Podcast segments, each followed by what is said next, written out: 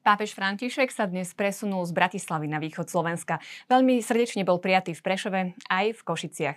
Atmosféru a všetko dôležité vám priblížime v dnešnom pápežskom špeciáli.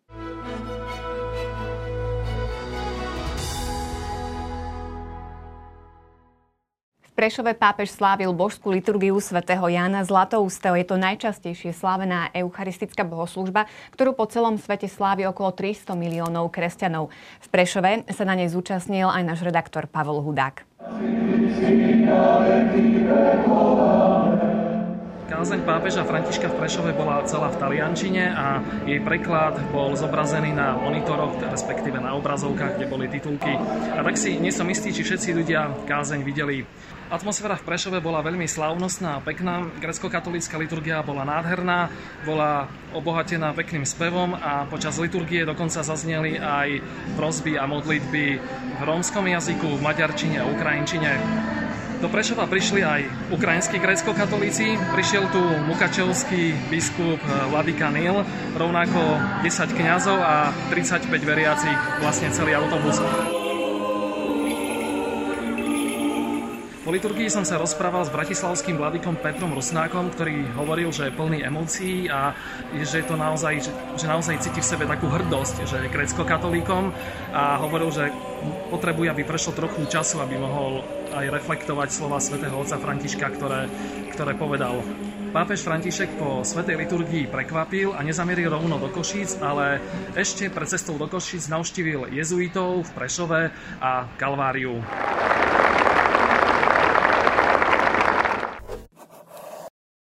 Zavedením božskej liturgie do programu potešil svätý Otec zrejme všetkých gréckokatolíkov na Slovensku. Som rada, že s jedným z nich sa môžem porozprávať. Mojím hosťom je redaktor Sveta kresťanstva a gréckokatolícky farár v Banskej Bystrici Janko Krupa. Vitaj.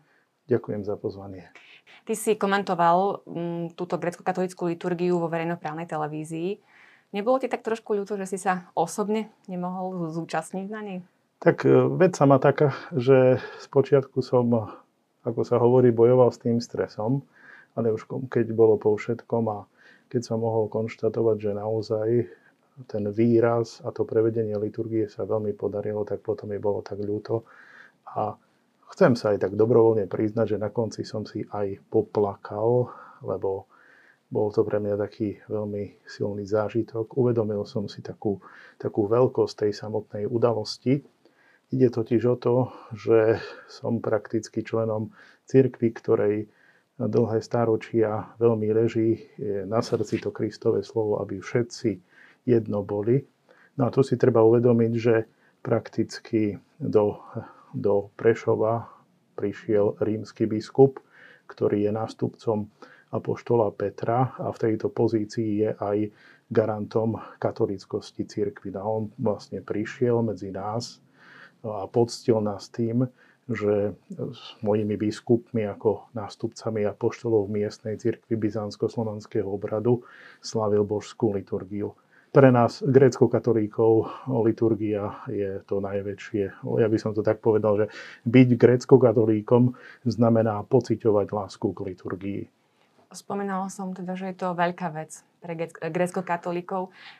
Čo je to za signál, ktorý vyslal pápež František gréckokatolíckej cirkvi na Slovensku? Tak je to signál takej lásky Ríma voči nám a je to taký signál, že jednoducho sa s nami ráta. Sme, sme, mu, sme mu takí blízky. No a v tejto súvislosti ja by som chcel aj poukázať na takú skutočnosť, možno dosiaľ bola prehliadaná, ale pápež, čo sa týka aj slávenia liturgie, alebo čo sa týka prehľadu o nej, tak nie je celkom nováčik, lebo je známe, že on v Argentíne, keď bol študentom u Salesiánov, tak to boli vlastne ukrajinskí, grécko-katolíckí Salesiáni, a o samotnom neskoršom pápežovi sa traduje, že on zvykol ministrovať. Teda zaiste aj tu treba no, vidieť a hľadať také korene jeho blízkosti k východným cirkvám. Koniec koncov aj v niektorých iných krajinách si tiež, kde možno sa dá vyberá východnú liturgiu, napríklad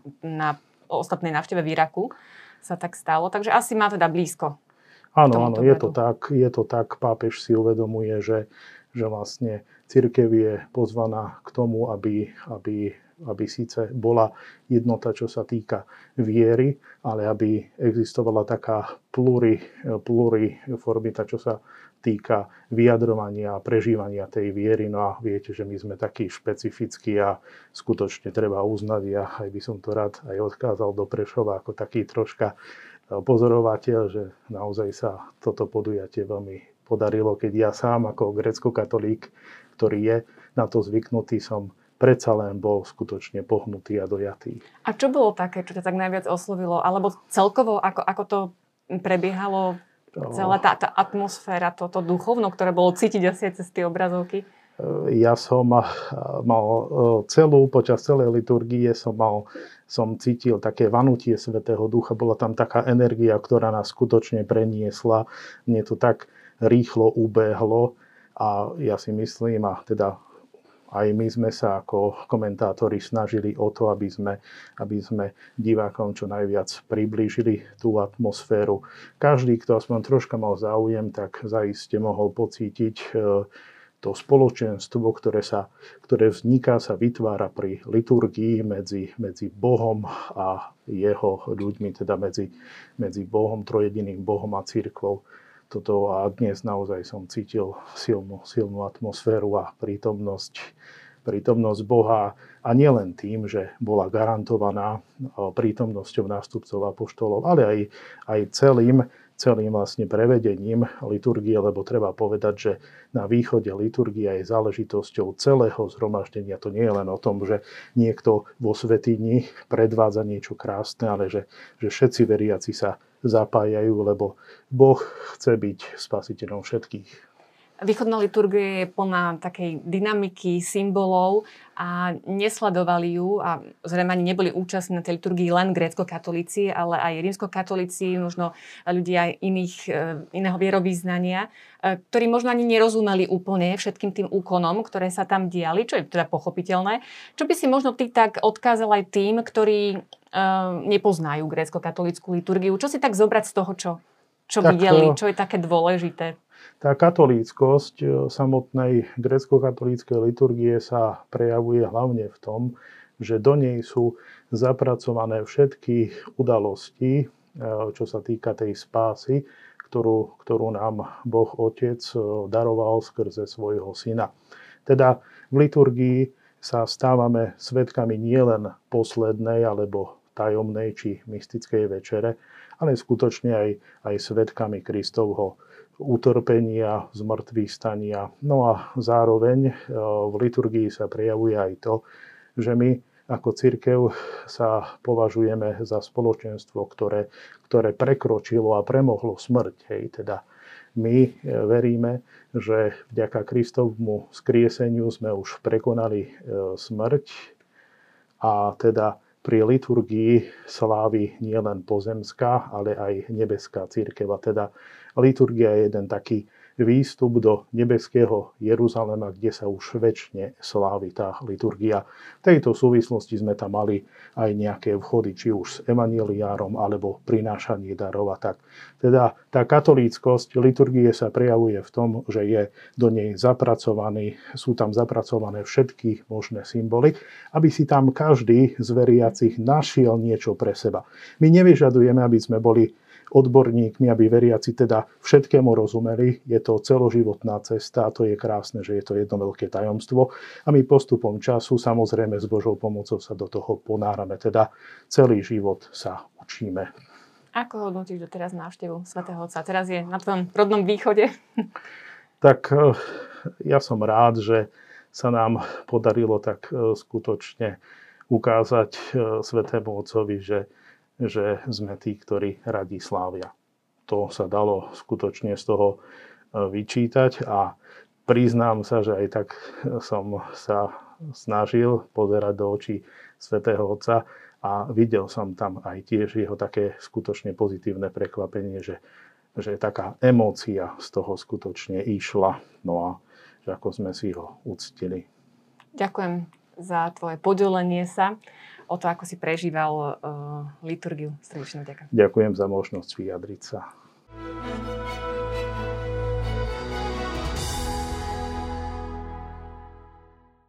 Pápež mnohých prekvapil, keď si za miesto svojej návštevy vybral rómske sídlisko Luník deväť. Vzhľadom však na jeho dlhodobý záujem o chudobných, o tých, ktorí žijú na periférii, sa niet čomu čudovať. O Rómoch, o prežívaní viery a pohľade na pápeža sa budem rozprávať s ľuďmi, ktorí pracujú priamo v teréne. V rómskej komunite v Plaveckom štvrtku pracuje Tomáš Florian, zakladateľ občianskeho združenia Francesco. Vítajte. Ďakujem. A tiež vítam medzi nami aj Tomáša Torkoša, pastoračného asistenta a terénneho sociálneho pracovníka v Plaveckom štvrtku. Ďakujem. Ako vy teda vnímate tú iniciatívu svätého Otca prísť počas svojej návštevy na Slovensku práve k Rómom, práve na Luník? My to vítame, my sa tomu veľmi tešíme a myslím si, že to len potvrdzuje jeho záujem o tých ľudí, ktorí sú na periférii. Svätý Otec dáva najavo, že mu na týchto ľuďoch záleží. A prekvapilo vás to? Mňa osobne nie. Mňa trochu áno, ja som čakal, že bude nejaký krok určite voči e, možno rómskej menšine alebo tým, ktorí sú na okraji spoločnosti, ale e, ísť na Luník deväť mi, priznám sa, že nenapadlo. To je také trošku odvážne už. Uh-huh. Gesto. E, aj vzhľadom na slovenské pomery, lebo mm, ono stále sa tak nejak berie ohľad aj na to, ako je ohlasy to vyvolá v spoločnosti a mm, no úprimne, tá slovenská spoločnosť nemusí majoritná byť z toho úplne šťastná. Niektoré médiá to interpretovali aj tak, že konečne príde pápež slovenskej cirkvi ukázať, že máme tu aj takúto minoritu, že si ju treba všímať, že s ňou treba pracovať. A keď si to tak zoberieme z takého dlhodobého pohľadu, tak už len myslím, ak od deväťdesiateho prvého v Bardejove na Poštárke sú Saleziani, ktoré pracujú, Saleziani, ktorí pracujú s rómskymi komunitami a postupne vznikali ďalšie projekty, ďalšie miesta, kde pôsobila cirkev v tejto rómskej pastorácii. Ako sa vy pozeráte na takéto nejaké reakcie a pohľady? Určite máte pravdu, od roku deväťdesiatjeden pracuje Saleziánska rehoľa v Bardejove a som presvedčený o tom, že cirkev na Slovensku si Rómov všímala už dávno a všíma si ich, ale je to vždycky vec konkrétneho kňaza, konkrétneho farára vo farnosti, ktorý má rómsku osadu alebo rómsku komunitu vo svojej pastorácii. A tam sa môžete, môžete stretnúť s rôznymi prístupmi, ale tých diel, kde sa cirkev venuje Rómom, tých je na Slovensku naozaj veľa. V roku dvetisícdesať bola vypracovaná vedecká štúdia Ústavu etnológie Slovenskej akadémie vied a tam vlastne e, táto štúdia potvrdzovala skutočnosť, že sociálna inklúzia Rómov s viditeľnými výsledkami prebieha práve náboženskou cestou. Čiže na čom konkrétne sa prijatie tej viery dokáže podpísať v tých zmenách, ktoré vy vidíte potom priamo, priamo v teréne? Od toho autora štúdie som počul takú vetu, že, že, že obrátený Róm má svojho tútora stále so sebou.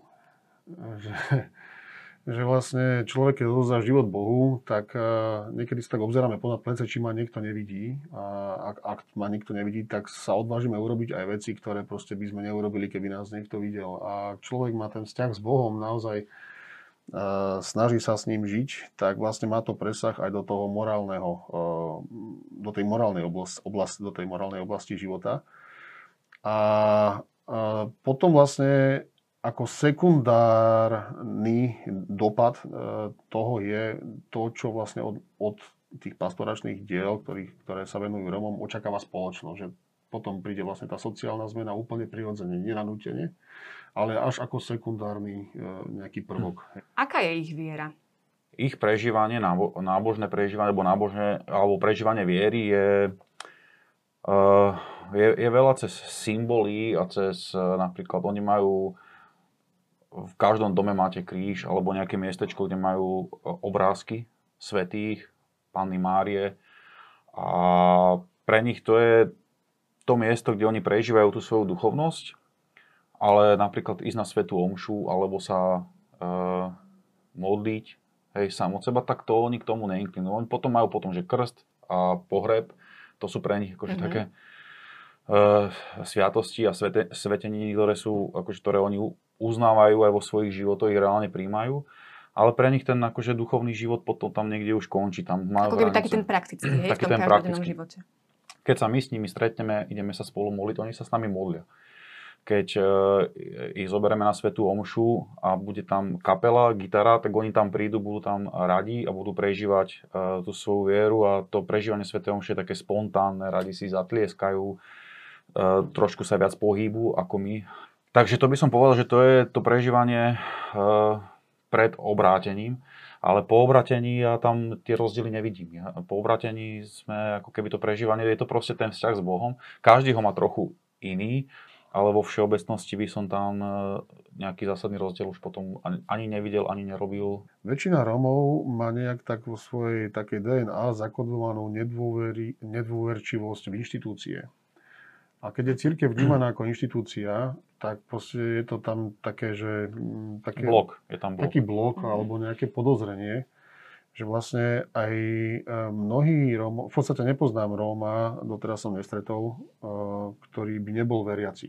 Každý povie o sebe, že je veriaci, ale ich viera je prežívaná v rodine.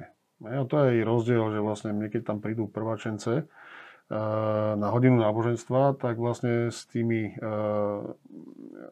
prvákmi z osady sa nemusím učiť očenáš, lebo oni sa ho modlia doma. Oni prídu tam a oni tie základné modlitby všetko poznajú z rodiny. Viera sa prežíva v rodine a tam je vlastne potom ten moment, že cirkev nemá ako keby možnosť ju formovať. Ona je popredkávaná mnohými poverami, ešte pohanskými praktikami a podobne. Ale tie základné modlitby a tie základné sviatosti a svetení, tak ako Tomáš spomínal, tak tie vlastne oni očakávajú od cirkvi ako keby. To im dáva taký rámec a vlastne všetko ostatné sa už odohráva v tej rodine. No a čo musíte urobiť vy, aby ste im pomohli toto prekonať? Priniesť tú vieru viac osobne. Osobne, že... Um, nie inštitúcia, kostol, farská omša, ale možno viackrát sme robili svätú omšu, že priamo pre nich, že tam, aby sme tam boli my, ktorí sme ich priatelia, aby to bolo o vzťahoch, aby tá svätá omša bola prežívaná e, spôsobom trochu im bližším. Nechcem povedať, že živším, e, ale možno, že áno, poviem, že živším, proste, že tam je e, gitara aspoň, a že sa spieva a hneď je, hneď je im to bližšie. Toto je... Aby, aby vnímali toho Boha, že je osobný. A cirkev nie je len ako vzdialená inštitúcia, ale že to sme vlastne my všetci a oni. A že sme vlastne spolu. Cirkev. A ako vnímajú pápeža? No veľmi takú nejasnú predstavu majú o mm-hmm. celej tej uh, funkcii pápeža. Veľmi konkrétne u nás uh, v Plaveckom štvrtku je to poznačené aj takým sektárstvom. Uh, v rámci uh, osady tam majú misie vlastne aj uh, iné konfesie. A um, práve vlastne to vyučovanie možno aj tých takých menších protestantských cirkví, ktoré um, sa nestávajú veľmi pozitívne voči osobe, alebo teda vôbec uh, funkcií alebo úradu pápeža, tak toto tak tiež v súčasných dňoch nejak rozdeľuje osadu, že pre jedných je teda už pápež si tak uvedomujú, že vlastne áno, je súčasťou toho nášho kresťanstva, ostatní sa voči tomu vyhraňujú.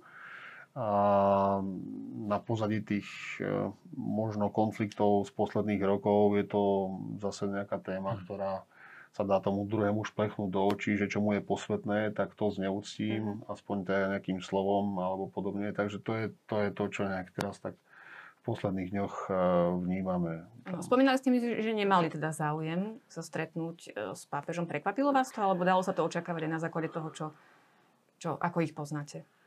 Mňa to trošku prekvapilo, že, nebol, že bol ten záujem až taký malý.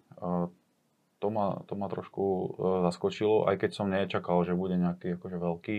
Ale aj Salazeň napríklad e, priamo teda v, v mieste, kde je Svätý Otec, e, hovorili, že mali problém s tou prípravou, pretože oni to tak tí miestni vnímali, že tak z balkóna si pozriem, že prišiel, že, že jednoducho naozaj to... Odozdať im to, že prišla nejaká návšteva k ním, že chce byť s nimi aj v takomto osobnom kontakte, nie on ho zahliadnúť z okna, z balkona, že bolo dosť náročné. Treba vnímať stále to, že proste Rómovia vnímajú aj vieru, ale celkovo ten život cez vzťahy. Že tie inštitúcie sú pre nich vzdialené. A úrad, pápežský úrad je do určitej miery inštitúcia. A Svätý Otec im nie je blízky osobne. On nevystupuje v televízii často nejak, že by... ich pobavil, je pre nich vzdialená ako osoba. A to ja si myslím, že práve preto je to veľmi zaujímavé a dobré rozhodnutie svätého Otca, že je tu na Slovensku a že, a že sa rozhodol teda on byť blízky k ním a že za nimi príde. A myslím si, že je to veľký krok a možno, že teraz viacerí tí Rómovia, aj keď tam budú v Šaštíne, alebo proste sú na tom stretnutí so Svätým Otcom, len z nejakých takých tých povrchných dôvodov, že si možno chceli spraviť výlet, tak si myslím, že to, že ho osobne stretnú, môže byť práve ten začiatok toho, toho vzťahu a vnímania vôbec toho úradu Svätého Otca. Že ho možno budú vnímať viac ako priateľa alebo niekoho blízkeho, kto má o nich záujem. Čo doteraz nebolo. Ja tam vnímam, vnímam teda tiež problém tých podmienok účasti, ktoré boli stanovené na počiatku, pretože to naozaj u nás, teda v našich podmienkach, tá zaočkovanosť sa blíži nule. Tam je naozaj na prstoch jednej ruky sa dajú spočítať ľudia z, z tých sedemsto osôb, ktoré tam žijú, ktorí sú zaočkovaní a a to bola taká prvá vec, ktorá ich odradila. Teraz, keď som teda spomínal, že by sa dalo ísť aj keby e, aj pre tých, ktorí nie sú zaočkovaní s povinnosťou e, toho testu, to je zase pre človeka, ktorý nemá auto, aby proste sa zobral, išiel niekam na test, e, ktorý si má zaplatiť e, a potom na druhý deň išiel, e, testoval e, Ono naozaj, to cestovanie pre nich je taká, poznáme to z táborov, ktoré organizujeme, to majú problém proste zvládnuť cestu autom. Býva im zle, decka nie sú zvyknutí na cestu autom, to čo si možno pamätáte viacerí z detstva, tak to majú aj dospelí, pretože tým autom chodia málo. Takže to sú také veci, ktoré my si nevieme predstaviť, že koľko prekážok vlastne taký človek má, aby vlastne sa mohol toho, toho stretnutia zúčastniť. Ale viacerí mi hovorili, že, si, že určite si chcú pozrieť vlastne tú svätú omšu zo Šaštína v televízii, že si pozrú určite aj Košice, ale aj vzhľadom na mnohé takéto rôzne okolnosti, ktoré, ktoré bežný človek nerieši, tak, tak vlastne sa rozhodli neísť. Jeden rozmer je to, že teda aké gesto vysiela pápež tejto skupine ľudí. Ako vnímate ale to, že istým spôsobom teda vysiela aj nejaké gesto voči tým, ktorí sa starajú o tieto komunity, ktorým venujú svoj čas? Ako to, ako to vy tak osobne vnímate? To, že prichádza Svätý Otec na Slovensko a, a chce sa stretnúť s Romami, je aj pre nás takou, takou satisfakciou istým spôsobom, lebo a, ak sa niekto zoberie a ide na misie do Afriky, tak je to hrdina. Išiel do, na misie do Afriky. Ak niekto zostane na Slovensku a pôsobí v osade, tak je to blázon. Povedzme si, je to tak proste. A že vlastne prichádza Svätý Otec a tým stretnutím nám všetkým chce povedať, že toto sú naši bratia a sestry a ja prichádzam nielen kvôli vám, gáďom, ale aj kvôli týmto cigáňom na Slovensko, pretože väčšina z nich sú pokrstení katolíci, a to je tiež dobre povedať, tak je to taká istá satisfakcia aj pre nás, že, že nie sme až tak úplne mimo s tým svojím postojom, kedy vlastne sa snažíme byť im blízky a, a pracovať vlastne práve, práve pri nich a s nimi. Ďakujem vám za vašu návštevu v štúdiu a teraz vám ponúkame príspevok Adama Takáča a Juraja Brezányho, ktorí boli priamo na stretnutí so Svätým Otcom na Luníku.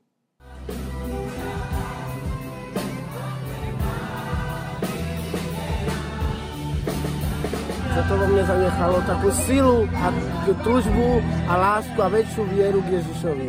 Že to prinesie veľa ovocia a, a pokoj medzi majoritou aj Romami. Zanechal vo mne veľkú radosť a, a zážitok veľký. Veľký zážitok mám na celý život.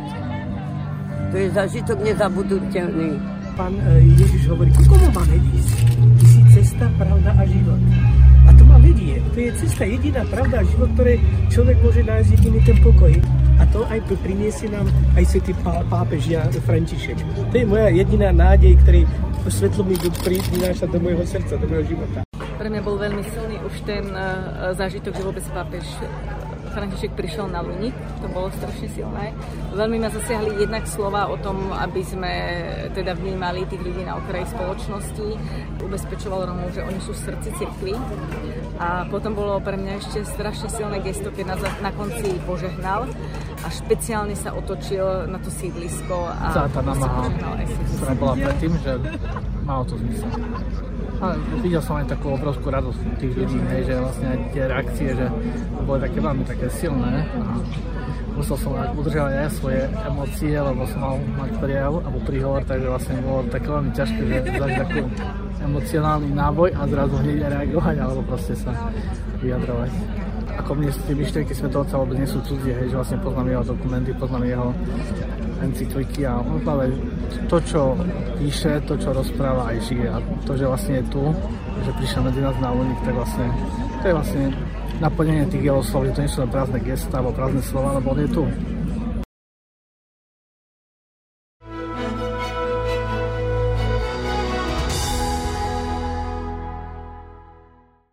Podvečer sa Svätý Otec presunul na štadión Lokomotíva, kde ho očakávali mladí. Program sa však začal už predpoludním svetou omšou, ktorú celebroval kardinál Dominik Duka.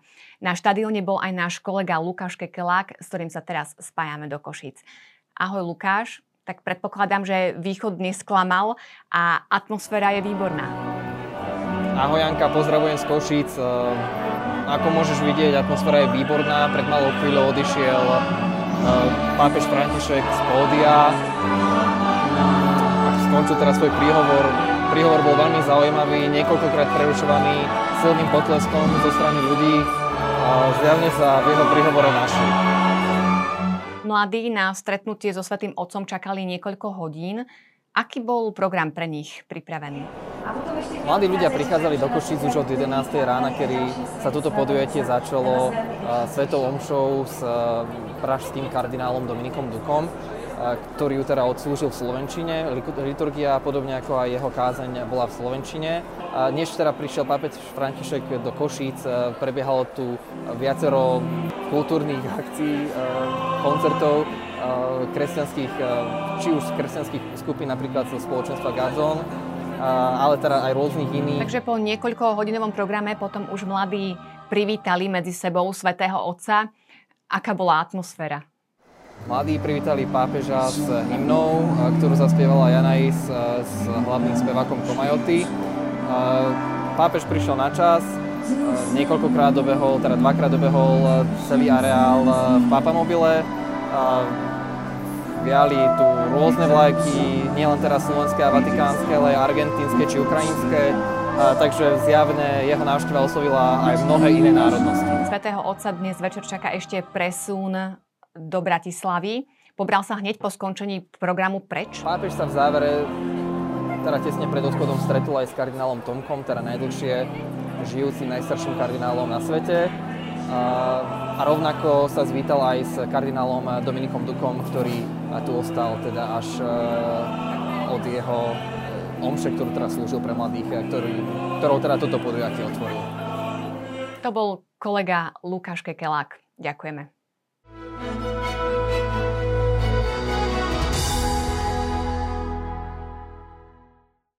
Ďalší deň so Svätým Otcom máme za sebou. Ďakujem vám za pozornosť a zajtra sa uvidíme opäť v pápežskom špeciáli, v ktorom si zhrnieme nielen návštevu v Šaštine, ale aj celkovo celú cestu Svätého Otca na Slovensku.